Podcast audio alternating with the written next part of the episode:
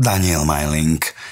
Osud občas naďaluje aj oboma priehršňami.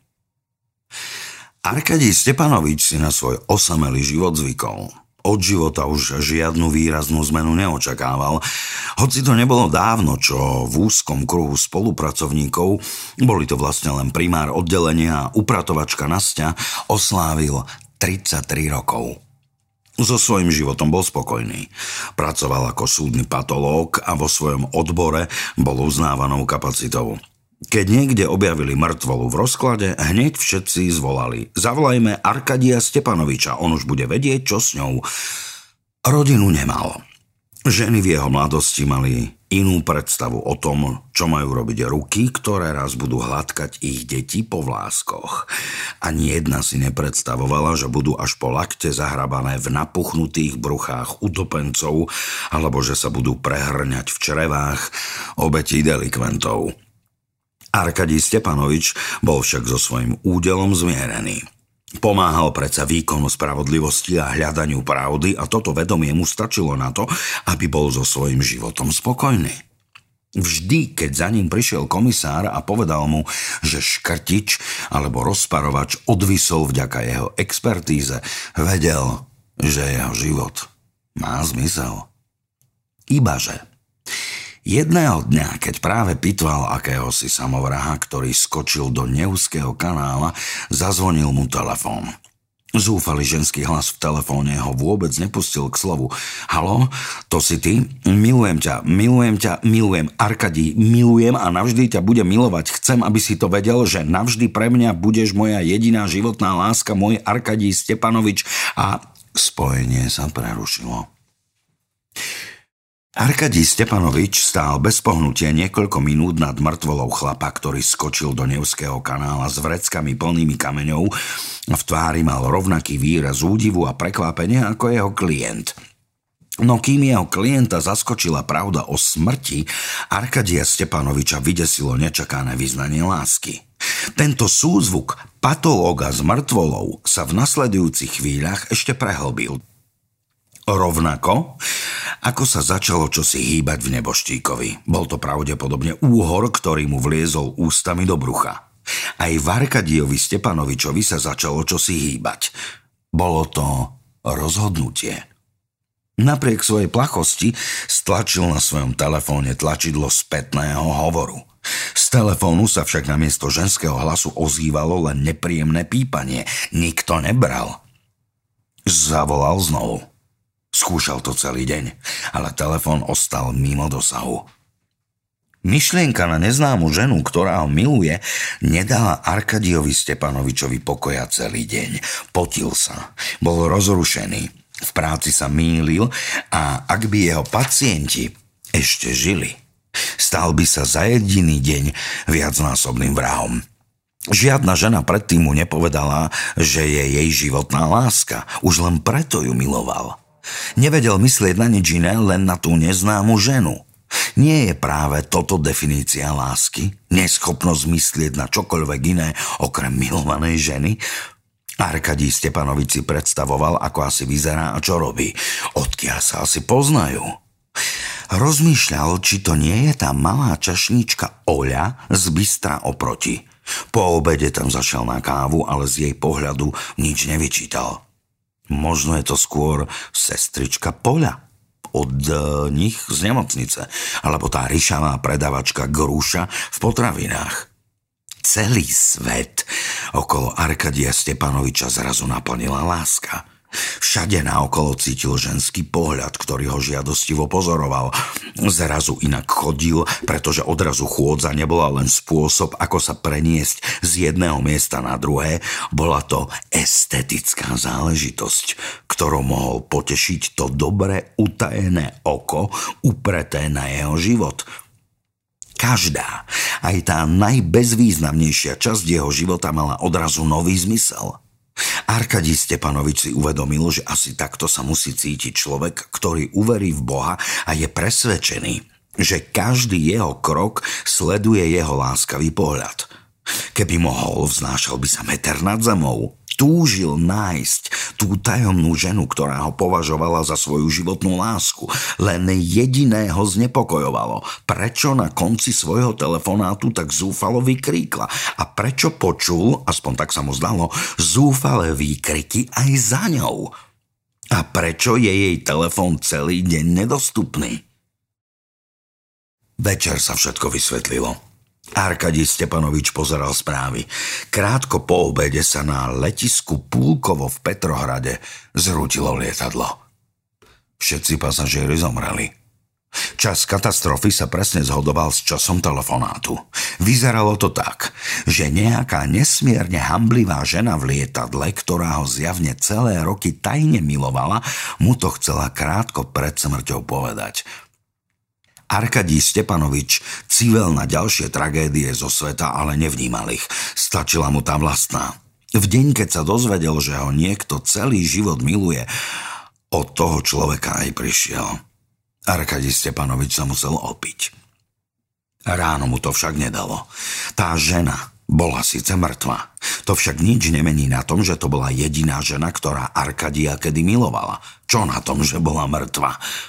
Väčšina ľudí, ktorých Arkadí cez deň stretol, bola mŕtva. Chcel vedieť, kto to je. Možno sa mu dokonca pošťastí dostať ju na stôl a uvidieť na vlastné oči to srdce, ktorého roky milovalo. Možno bude môcť s tou ženou stráviť aspoň pár dní, aspoň pár prechádzok, keď ju bude tlačiť od mraziaceho boxu k pitevnému stolu a späť. Zohnal si zoznam obetí. Niekoľkokrát ho prešiel, ale nikoho na zozname nepoznal. Arkadí sa však nevzdával. Na polícii mal mnoho známych a vďaka nim si zistil o obetiach aj ďalšie informácie. A zrazu narazil na niečo, čo ho zaujalo. Jedna z obetí bývala len dva bloky od jeho bytu. Aj meno sa mu odrazu zdalo, aké si povedomé. Liazaninová. Liazaninová, kde už len to meno počul. Ešte ten večer sa utekal pozrieť k tomu domu. Zdalo sa mu, že tu už niekedy bol, ale nevedel si spomenúť kedy a prečo. Arkadí podišiel k dverám a prešiel si zoznam nájomníkov. Na jednom zvončeku stálo meno Arkadí Stepanovič Liazanin. Áno, pred priezviskom ženy, ktorá ho roky milovala, stálo rovnaké meno, ako mal on – Arkadí Stepanovič. A v tomto Arkadiovi došlo. Náhle si spomenul, odkiaľ ten dom pozná a čo tu robil. Tália Zaninová. Bola daňovníčka, ktorá mu pred rokmi robila dane. Možnosť, že bola do neho roky tajne zamilovaná, bola nulová. Mala vyše 50 a bola šťastne vydatá.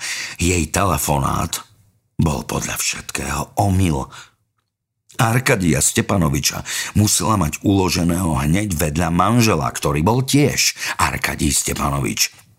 V tej panike skrátka vytočila nesprávneho Arkadia Stepanoviča. Arkadia Stepanoviča, patológa, prenikla seba ľútosť až do špiku kosti. Nie len, že jediná žena, ktorá ho kedy milovala, bola stará daňová úradníčka, nie len, že táto daňová úradníčka bola mŕtva, ale navyše aj láska tej mŕtvej daňovej úradníčky bol len omyl. Zo sveta sa vytratil všetok cit. Chôdza znovu slúžila len na to, aby ho preniesla z bodu A do bodu B. Arkadi Stepanovič prešiel na druhú stranu ulice a odtiaľ sledoval dom, v ktorom bývala žena, ktorá ho nemilovala. A zrazu z domu vyšiel muž. Bol plešatý a trochu pri tele. Aj z diaľky bolo vidieť, že sa potí a že mu z nosných dierok trčia chlpy.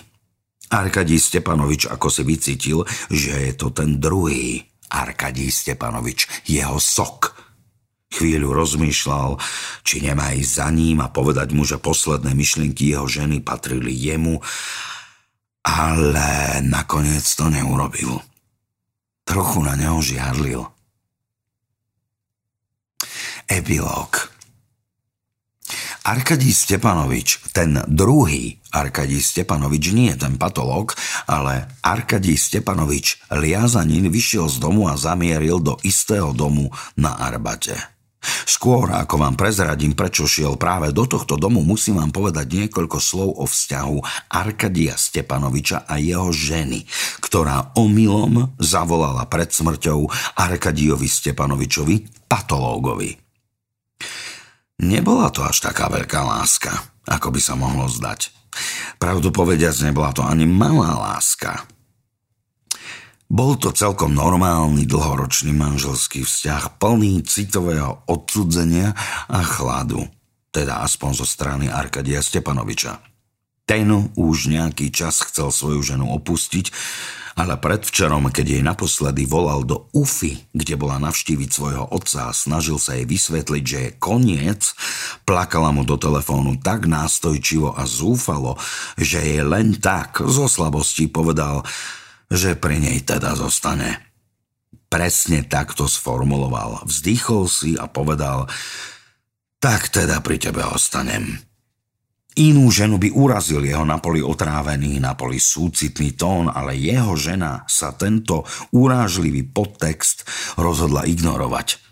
Hystericky mu vyznávala lásku. Jej servilnosť mu bola odporná, hnusila sa mu celá, hnusilo sa mu jej vyznanie lásky, hnusilo sa mu, že nemá v sebe ani trochu hrdosti, nemohol spať celú noc.